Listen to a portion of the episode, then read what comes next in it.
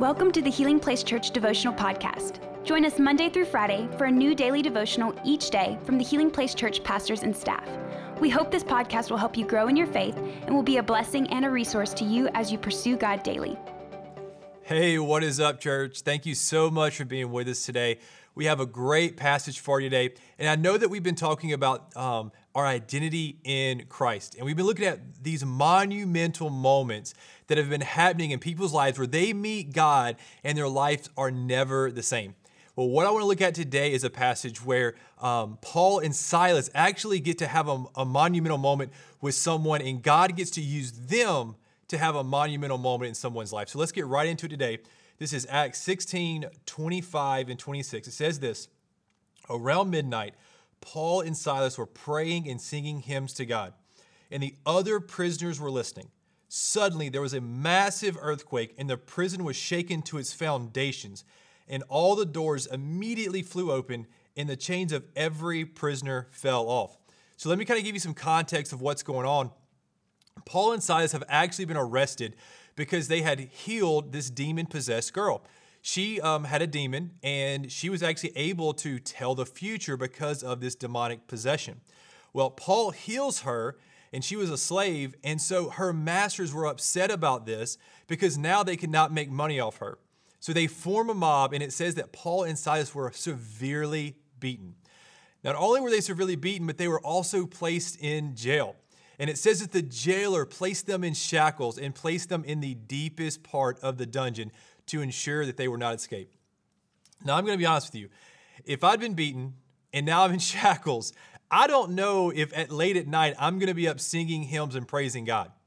But we see that Paul and Silas, they, they, don't, they don't let their circumstances limit um, what God can do through them. Because listen, it says that the other prisoners were listening to what Paul and Silas are doing. So they begin to worship and they begin to pray despite their circumstances. And all of a sudden, the Holy Spirit breaks into the prison. It says that the foundations were shaken and their shackles just fall off. Now, if I'm in their situation, I am going to take off running. Man, we're going to have a prison break. We're going to take off. I am out of there. But what is so amazing is what happens next the Bible says that the jailer wakes up and he sees that the prison doors are open and, and he draws his sword and he's about to kill himself because the penalty for losing these uh, prisoners would have been death for him. And, and, and, Paul and Silas cry out, hey, hey, don't kill yourself. And it says that the, the jailer asks for all the lights to be turned on and he runs and he falls at their feet. And he says, What must I do to be saved? And it says this in Acts 16 31 and 34. It says, They replied, Believe in the Lord Jesus, and you will be saved, along with everyone in your household. And they shared the word of the Lord with him um, and all who lived in his house. Even that hour, late at night, the jailer came in and washed their wounds, and everyone in their house were immediately baptized. He brought them into his house, prepared a meal before them, and the entire house rejoiced because they had all believed in God. So I want you to think about this about what has happened. This man had probably participated in them getting beat. He had made sure that they were locked up in the deepest, darkest part of, uh, of this dungeon, of this jail. And now the same one who was binding them is now tending their wounds. He's rejoicing because now him and his family have received salvation. And what I want to encourage us today is man, God wants to use your circumstances, He wants to use your life to impact others. See, you know, the world is watching us. You know, just like the prisoners in the story, it says they were watching attentively to Paul and Silas worshiping and praising. You know, people are watching us. Um, the world looks at us and says, man, how are they different than us? You know, when we go through difficult situations, man, as Christians, it should be different for us because we have hope. We have a hope that the world longs for. You know, we can have joy despite what's going on in the world around us. We can have, um, we can, we can be excited and, and, and love life because, man, we have love, we have purpose, we have direction. We have something that the world cannot offer.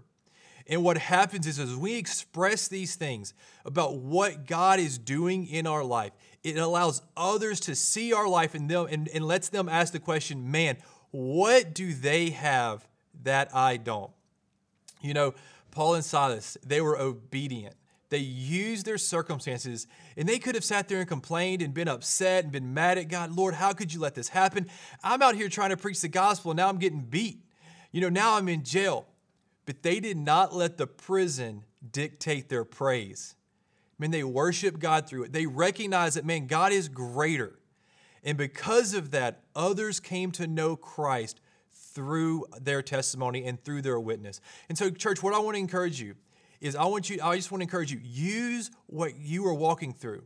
Use your circumstances, use the things that, man, you have been through to point others to Christ. And let me tell you this just like Paul and Silas, God wants to use you in a powerful way to reach others for Him. Man, we thank you so much for being with us. Next week, we start our Corinthians Bible study. It's going to be incredible. We're going to go through uh, the book of 1st and 2nd Corinthians and look at what that church went through. Um, it's going to be an amazing time together. You don't want to miss it. We'll see you guys next week. Thank you for listening. Take a moment to subscribe so you don't miss any of the daily devotionals and be sure to share with your friends.